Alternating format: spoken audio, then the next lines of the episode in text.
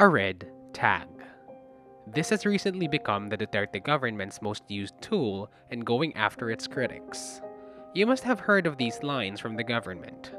This person is a communist. This person is with the left.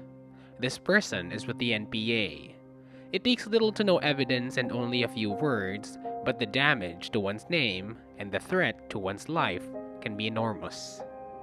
Activists have been slammed online. They have received death threats. They have been arrested. And they have been killed. How does red tagging work? And what is it like living with a red tag in the Philippines? Hello, I'm Rambo Talapo. This is Rappler's Crime Podcast, Criminal. In this podcast, we revisit crime stories that are significant in understanding Philippine politics and society. This is our 21st episode, where we will talk about red tagging in the Philippines. For this episode, I interview former Bayan Muna Congressman Teddy Casino, who tells me that he eats red tags for breakfast. Former Congressman Teddy Casino, welcome to the program. Thanks, Rambo, at uh, magandang araw po sa lahat. Okay. Former Congressman, could you just introduce yourself to our listeners? Um, well, I'm Teddy Casino, uh, former Bayan Muna representative. Uh, I was in Congress for three terms, um, 2004 to 2013. And prior to that, uh, I was an activist. Uh, started out uh, an activist in college in UP Los Baños, then uh, joined the labor movement after graduating, then joined the multisectoral alliance or umbrella formation of uh, people's organizations called Bayan. And from there, uh, was drafted as the nominee of Bayan Muna in 2004. So that's my short uh, stint as uh, an ongoing stint as an activist. Mm-hmm, mm-hmm. And mainit talagang usapan ngayon na uh, former congressman tong red tagging kasi karamihan talaga mga nare-red tag, mga aktivista at mga marami sa mga kakilala nyo. Ikaw mismo, di ba? Have you been red tagged? And um, I'm, I'm sure you have. And um, I guess yung question is how many times and if you can recall kano kadalas to nangyari sa'yo in your, in your years in activism? Well, I eat red tags for breakfast, sabihin natin. uh, ever since I was a student, I guess. Um, Well, even in high school, kasi volunteer ako noon ng NAMFREL, uh, National Movement for Free Elections. And uh, this was during the time of Marcos, no? Last few years ni Marcos ito, 1986 snap elections. And basically, I would say I was red tagged as early as that fourth year high school. Mm-hmm. Kasi yung mga nasa opposition noon, mga kalaban ni Marcos, tinawag din niya mga komunista, mga uh, rebelde. Uh, and of course, I went to UP And alam mo naman, sa publiko, basta taga-UP ang tingin sa'yo, komunista, tingin sa'yo. Uh, kaliwa. And especially when I became a, a, an activist, I was a student journalist. And uh, uh, one of the student leaders then. So ano yon Sanay na ako na tawaging pula, kaliwa, komunista. Mm-hmm. And uh, I mean that that's par for the course kasi syempre yung pinaglalaban mo naman talaga is uh, I'm part of the left definitely um, and and many of the causes of the left and uh, of communists around the world I guess to include labor rights human rights environmental advocacies uh, uh, are my advocacies um, yeah so sanay na ako John pero parang iba lang talaga uh, itong panahon lalo na ni Pangulong Duterte. And it's taken a more rabid, a more, I'd say, dangerous aspect itong red tagging ngayon. Mm-hmm. Former Congressman, could you expound on that? Kasi yun yung kasunod ko ring tanong eh. What does red tagging look like? I mean, from the first time you were red tagged, how did it evolve through the years? And um, ano yung pinagbabasehan nyo no? Sinabi mo mas malala ngayon. Paano nag-iba, paano nag-iba yung red tagging sa panahon ngayon sa mga kaunahang beses na na-red tag ka? Basically kasi, nung dati, pag sinabi kang pula ka, pag sinabing aktivista ka, pag sinabing kaliwa, even pag sinabing komunista ka, mas ang ibig sabihin yan, uh, you have a leftist political persuasion. Uh, yun na nga, mas kiling ka sa human rights, mas kiling ka sa labor, uh, gusto mo itaas ang sahod ng mga manggagawa, gusto mo ng genuine agrarian reform, galit ka sa sistema, uh, you want a more egalitarian society. So ganun lang yon. It was a matter of belief. At madaling ipaliwanag yon. Sabihin, o oh, sige, kaliwa ako, ganito yung paninindigan ko, tama ba ako mali? No? And, and that would start, uh, I would say, a healthy discussion, a healthy debate doon sa mga hindi naniniwala sa iyo. And that was that. Um, kaya lang, itong sa panahon ni Duterte, I would say, um, malaking part din sa panahon ni Gloria Macapagal Arroyo, red tagging took on a more serious, a more ano eh, dangerous um, aspect na kapag sinabing komunista, ngayon sa panahon ni Duterte, hindi ka lang komunista, communist terrorist na ang tawag sa iyo. And the insinuation is that if you're a leftist, you're a communist terrorist, therefore you are engaged in the armed uh, armed movement. Rebelde ka, armado ka, o bahagi ka ng armado o front ka ng mga armado. So ang ang ang label na na communist ngayon dinikit na nila sa terrorist, dinikit na nila sa armado, illegal ang ginagawa mo, uh, labag sa batas ang ginagawa mo, and therefore you are target now for police and military action. You are target for public persecution. You are fair game for vilification and name calling and libelous remarks. Mm-hmm. yun ang yun ang pinagkaiba ngayon. And so hindi na lang simpleng debate 'yan di na lang simpleng pagkakaiba ng paniniwala.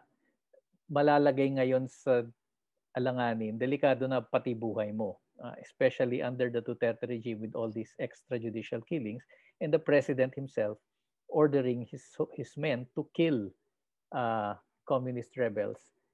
And dahil in-expand na nila yan, so pati yung mga aktivista, nagiging target na. Mm-hmm.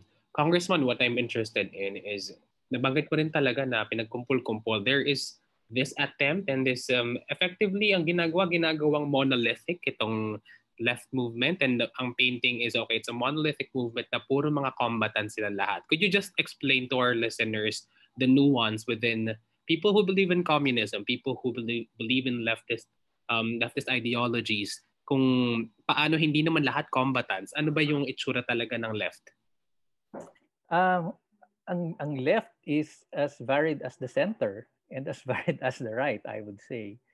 Um, of course, there are those, siguro for purposes of, of simple discussion, pwede nating hatiin sa dalawa yan.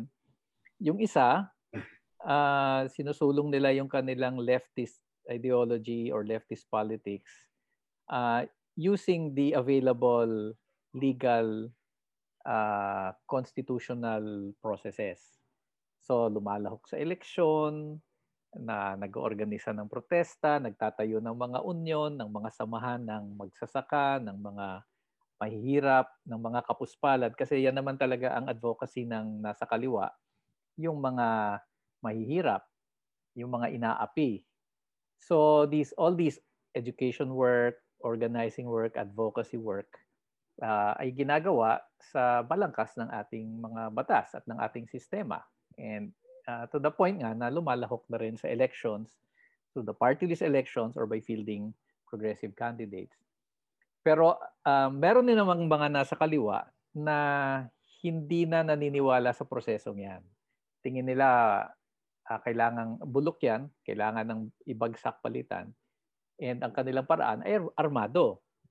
And these are the left who are uh, conducting an armed revolution uh, against the existing social order. So nandiyan ang CPP, uh, New People's Army, National Democratic Front. At sa kanila, hindi na sila lumalahok sa parliamentary legal struggle. Uh, they are engaged in the armed uh, revolutionary movement and they are committing rebellion uh, against uh, the state. Ngayon, magkaiba yon kasi at malaking pagkakaiba yon kasi yung isa bagamat naniniwala siya sa leftist ideology, kumikilos kami sa balangkas ng uh, batas at konstitusyon. Uh, yung ibang mga sabihin nating kapatid nating nasa kaliwa din, eh, hindi kumikilos sa ganyang sistema and they are engaged in armed uh, revolution. Uh, so dapat dahil magkaiba ang paraan ng pagsusulong ng paniniwala, dapat magkaiba rin ang pagkilala at ang approach ng gobyerno. Hindi sila pwedeng i-lump together uh, kasi delikado 'yon. Uh, uh, hindi pwedeng tratuhing armado ang mga wala namang armas kasi walang wala silang laban. Wala kaming laban sa armed might of the state. Mm-hmm. Salamat sa clarification ng former congressman. Let's go back in time and if, if I can ask you this, um, where did red tagging start exactly? I mean, you have your own experience, pero saan ba ito nagsimula? Very politics na to and very historical. Para lang maintindihan din natin listeners kung paano tayo nakaabot sa puntong to, saan ba ito nagsimula? Mm, ah, well, I would say historically sa panahon nung nagsimula ang leftist ideologies, uh, baka bago pa sila Marx, yung mga naniniwala sa yung mga lumaban sa kapitalismo even at that time, 1800s, I'm sure they were tagged as uh, insurgents, uh, terrorists or whatever. Pero itong nangyayari ngayon, yung yung sa Philippine context, p- pwede nating i-trace ito sa Cold War noong 1950s uh, sa US nangyari yung McCarthyism uh, dahil uh, nanalo ang uh, Soviet yung USSR naging socialist sila then sumunod ang China nangamba ang Estados Unidos uh, about their dominance in the world uh, so in the United States nagkaroon ng tinatawag na McCarthyism ano uh, parang witch hunting ito and people were being tagged as communists and investigated. Pero umabot ito sa isang level ng hysteria. So it, they called it a red scare at the time. And, and sa Pilipinas, syempre tayo, copycat tayo ng mga Amerikano. Nagkaroon din ng ganyan dito sa Pilipinas. Uh, ang tawag nila sa US, uh, Committee for An- uh, Anti-American Activities yata. Parang sa Pilipinas, may ganyan din tinayo ang Congress, Committee for anti-Filipino or un- un-Filipino activities. And the first victims nito in Congress were the uh, representatives of the Democratic Alliance. Uh, sila Taruk ito, sila Lava. Uh, tumakbo sila nung I understand 1946 elections after the war. Uh, ang base nila yung mga hukbalahap tsaka yung mga uh, resistance movements in Central Luzon they won six seats in Congress in 1946. Mm-hmm. But they were labeled as communist, uh, insurgents, etc. Hindi sila pinaupo sa Congress. Uh, yun, basically they were red tagged. They were prevented from taking their seat in Congress. Uh, eventually, pinaupo yung lima sa kanila but that was already after na ipasa ng Congress yung Parity Act which was in favor of the United States kasi siguradong tututol yung mga yon, hindi sila pinopo. And that would probably be the first case of red tagging in such a high profile level. So 1946 pa yan sa Congress yung Democratic Alliance. And then nagtuloy-tuloy na yan. Uh, panahon ni Marcos, of course, all his enemies were were called communist. Even Ninoy Aquino was linked to the communist, everyone.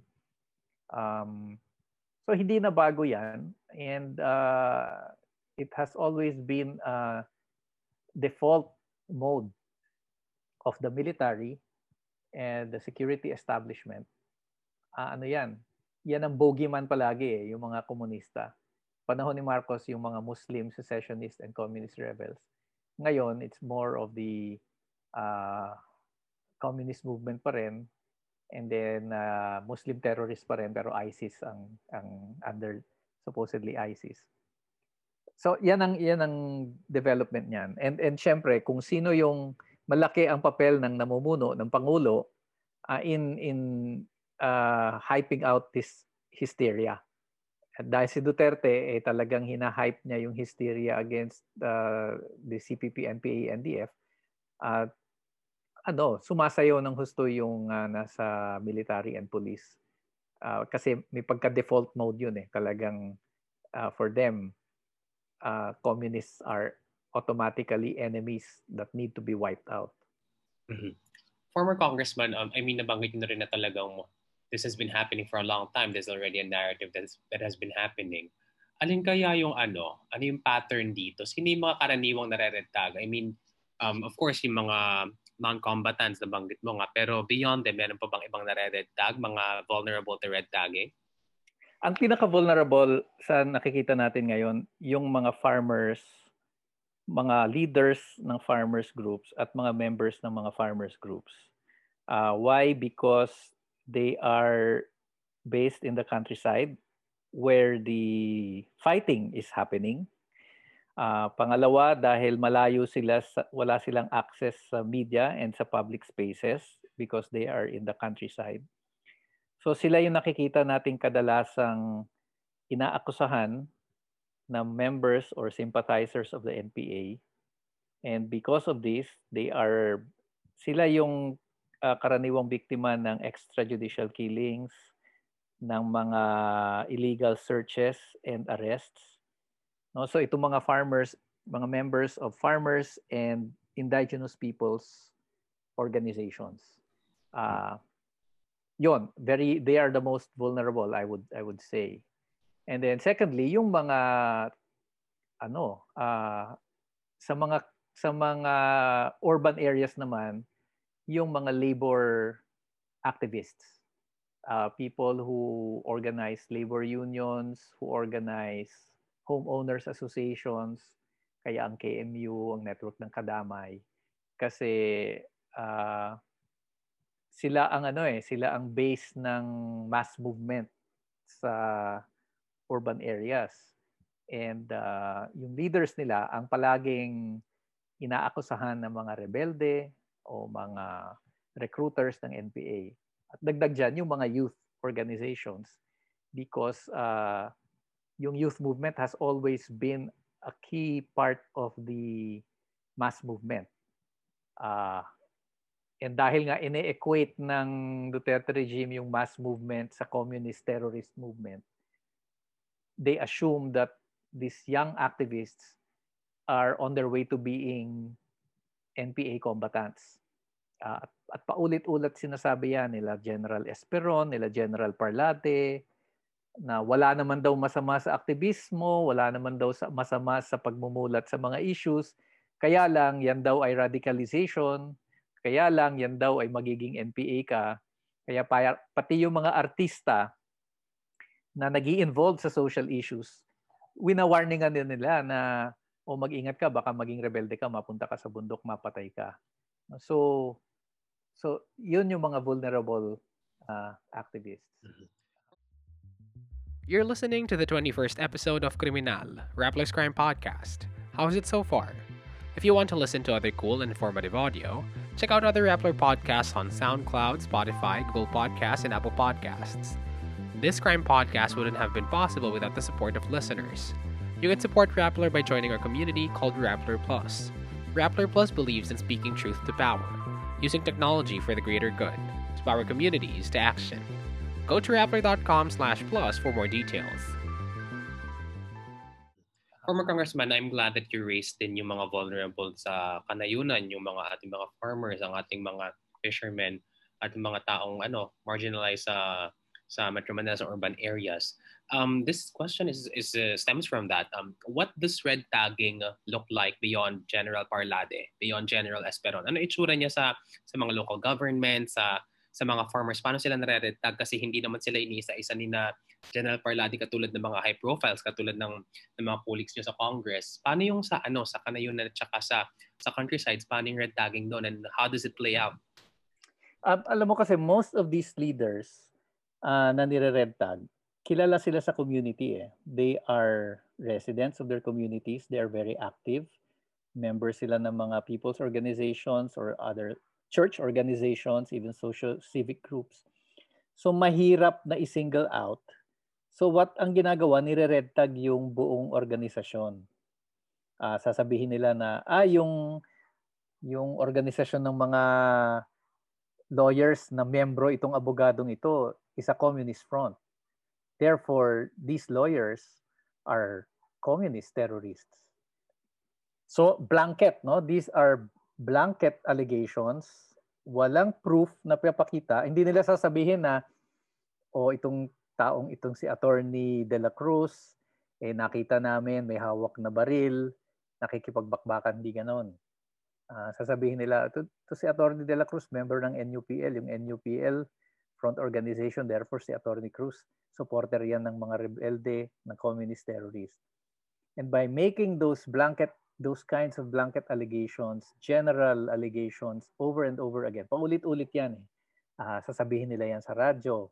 Naglalagay sila ng mga streamers, ng mga posters. Nilalagay yung mga muka at mga pangalan ng mga members nitong mga progressive organizations. Uh, yung ganyang constant vilification and labeling, uh, syempre natatatak na sa isip ng mga nasa komunidad, ah baka totoo nga. No? And then the worst thing is that patatahimikin na yan, either tatakutin, pa, uh, uh, fa-file ng trumped up charges, maglalabas ng search warrant, palalabasin na may baril o may illegal na nakuha sa kanilang bahay, makukulong, and worse, pinapatay na lang. Uh, ganyan ang nagiging itsura sa mga communities. Ngayon, the local governments, uh, marami sa kanila, uh, di naman sila naniniwala dyan, but they are being dictated by the National Task Force to End Local Communist Armed Conflict. From the top yan eh. Um, pinipilit ang local government na maglabas ng mga ordinansa na declaring as persona non grata yung mga so-called communist terrorists including front organizations, pati yung mga barangay pinapaglabas ng ganyan mga resolutions And they do it as a matter of course kasi utos ng DILG yan. Uh, pero ang problema talaga, na, nasa-set yung condition na ano eh, uh, natatakot ngayon yung mga members of these organizations and leaders from speaking out, from airing their grievances, from pursuing their advocacies, and worse, uh, yung mismong buhay nila ang ang uh, nalalagay sa alanganin at marami na ngang namatay. Mm-hmm. In your next question ko, former congressman, how has red tagging affected your organizing? Kasi mga legitimate concerns naman ito, di ba? Um, agrarian reform, alleviation of poverty. Ano nangyayari sa inyong mga programa dahil dito sa red tagging ng gobyerno? Um, definitely, kapag ang isang leader ay nahuli, na aresto, uh, nilagay yung kanyang muka sa streamer na kinakabit sa maraming lugar and then sa social media, uh, definitely may takot.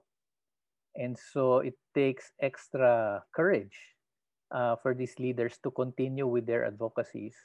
At yun yung isang unang hurdle, ano, yung wag ka matakot o wag ka magpapasindak and continue with your advocacies. Uh, of course, yung membership din. Uh, may impact din yan sa membership lalo na yung mga farmers communities ipapatawag ng military sa kampo, sasabihin, o sumuko na kayo. Eh, eh saan sila susuko? Hindi naman sila uh, lumaban ng armado. Bakit sila pinapasuko? So may ganyang confusion, may ganyang takot din sa mass base. And kailangan talagang ang challenge sa amin ipaliwanag na ito ay mali. Uh, hindi tayo dapat nagpapagapi sa ganyang klasing mga uh, pananakot. Uh, but also to protect ourselves. Uh, extra careful, security-wise, um, uh, make sure na secure yung ating mga offices, ating mga homes, ating communities, ating communications. So maraming challenges, maraming dagdag na gawain uh, para harapin itong ganitong uh, banta, which should not be because it, it, in the end, uh, those are threats against democracy. Those are threats against people speaking out uh, against government neglect and government wrongdoing. Uh, at kapag nagtuloy-tuloy yan, talagang ang mangyayari, there will be impunity and there will be tyranny at babalik tayo sa panahon na para bang batas militar ang mangyayari at para bang diktadura. And, and that is the dangerous trend that, that we have been seeing in the last uh, five years. Um, former Congressman, how is the mood within the people you know who are organizing? How has it affected the, the morale of the people you work with, of organizers? Uh, ang mga aktivista are, are sabi ko nga, eh, they, they eat challenges for breakfast. Uh, of course, kung moral lang pag-uusapan, uh, lalo mong iniipit ang isang movement, lalo yang lalaban at lalakas. Pero ang problema lang talaga yung security, no? And the problem of being arrested on trumped up charges. Alam mo yung yung mga arrest nga na yan, uh, eventually all these cases get dismissed. I would say 8 out of 10 cases get dismissed for lack of evidence. So hindi naman takot ang mga aktivista, hindi naman takot ang mga nasa oposisyon sa mga kaso. Kaya lang hassle talaga. Uh, biro mo, kailangan mong mag-hire ng lawyer, kailangan mong maghanda ng iyong affidavit, kailangan mong maghanap ng mga testigo mo, kailangan mong umattend sa court, and then nakatatak ka na sa buong komunidad, so kailangan mo mapaliwanag sa iyong komunidad. It, it's a very tedious hassle process na pinagdadaanan kapag ikaw ay iniipit ng gobyerno, especially on trumped up charges. Uh, so ito yung nakakahinder sa sa advocacies. Uh, and and then uh, yung yung pag-iingat, no? Malaki ding impact 'yan in how you conduct your meetings, how you communicate. Uh, kasi kailangan maingat ka eh na, na hindi ka magiging biktima sa kanilang red tagging and sa kanilang uh, physical attacks. Pero ano 'yan? Uh, sinisikap nating pangibabawan uh, because in the end, uh, ano yan eh, these are really the challenges that um, progressives and activists have to face in pursuing advocacies na naghahangad na baguhin ang status quo, na baguhin ang sistema. Mahirap na kalaban ng sistema eh. Uh, mm-hmm. and, and tanggap naman natin yan. Mm-hmm.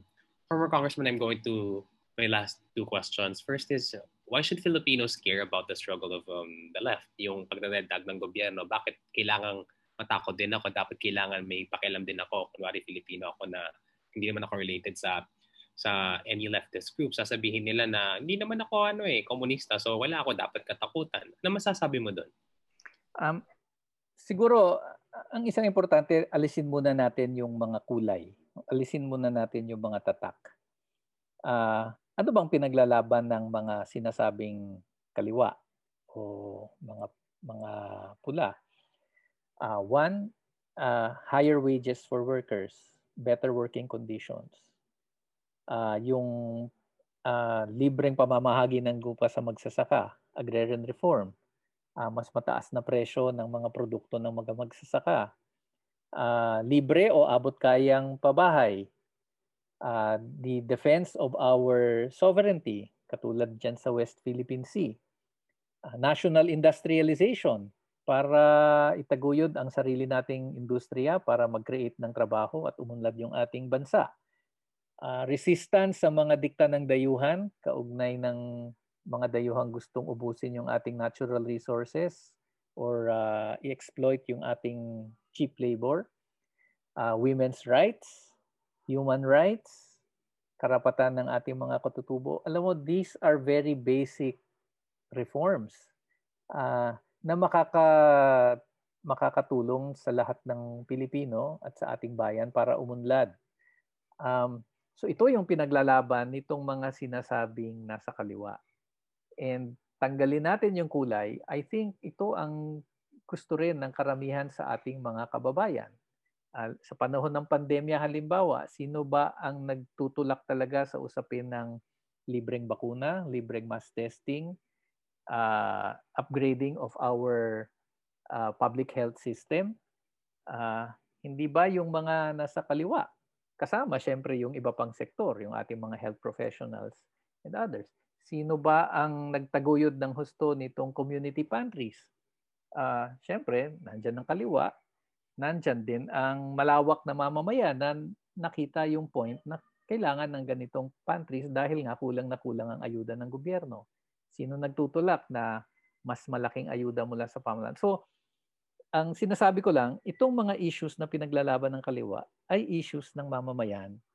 And therefore, hindi dapat masamain ito at hindi dapat pigilan ang mga tao at mga organisasyon na ipinaglalaban itong mga bagay na pakikinabangan ng ng ating mamamayan at ng ating bayan.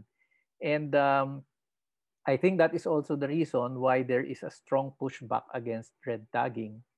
Uh, kung bakit uh, marami sa ating mamamayan ay nagsasabing mali itong ganitong pagpaparatang at kaya nahihirapan din ang gobyerno na itulak itong anti-terrorism law kasi nga ang mamamayan mismo nakikita naman nilang walang masamang ginagawa uh, itong mga pinaparatangan. Former Congressman, my last question. Para sa mga taong gustong ano, makihalubilo, gustong sumama sa paglaban sa red tagging, hindi naman kailangan sumali kaagad sa left, leftist movement or sa kahit anong organisasyon. Para sa mga tagapakinig natin na hindi alam kung saan magsisimula, para mag-contribute at uh, lumaban sa red tagging at para mag uh, tumulong din sa advokasya. Ano yung dapat nilang gawin sa palagay mo?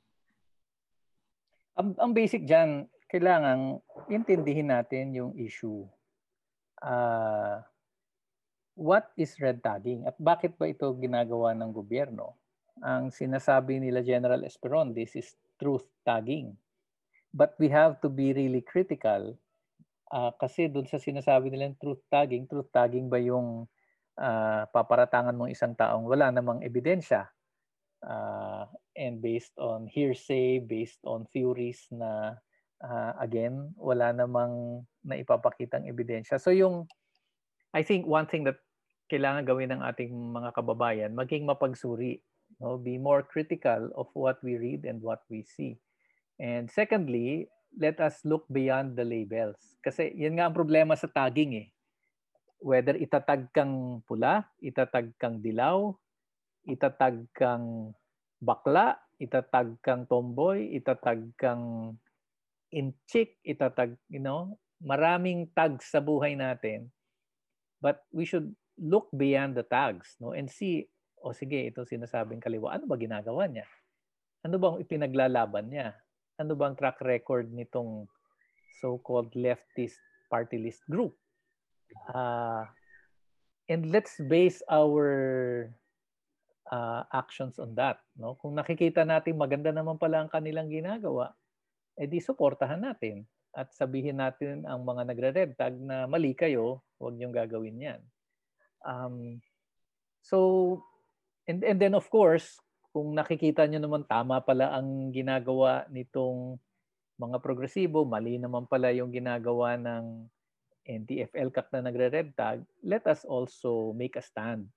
At uh, ipahayag natin ito, uh, of course, sa social media, sa ating mga komunidad, sabihin natin kung ano ang tingin nating tama, and let us join movements and let us join organizations that advocate for uh, these things na nakikita nating dapat ipinaglalaban. No? Uh, pero syempre, nasa sa inyo yon kung maniniwala ba kayo, kung tingin nyo tama ang pinaglalaban namin, then we are, you are all very much welcome to join the movement, to contribute, to uh, give your your talents and your time uh, to what I consider a very novel uh, and noble um, advocacy uh, course, yung, yung mga advocacies na nabanggit ko na kanina.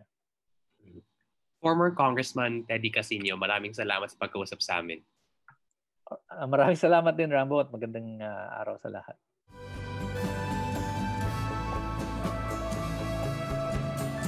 This has been Criminal. If you'd like to be updated on this and other issues, don't forget to follow Rappler and Newsbreak on Facebook and Twitter. And if you have suggestions about topics we should cover in this podcast, just send me a message. My inbox is open on Twitter at Rambo Reports. I'm Rambo Talabo. Thank you for listening. Subscribe and listen to this podcast on Spotify, Apple, Google, or wherever you get your podcasts.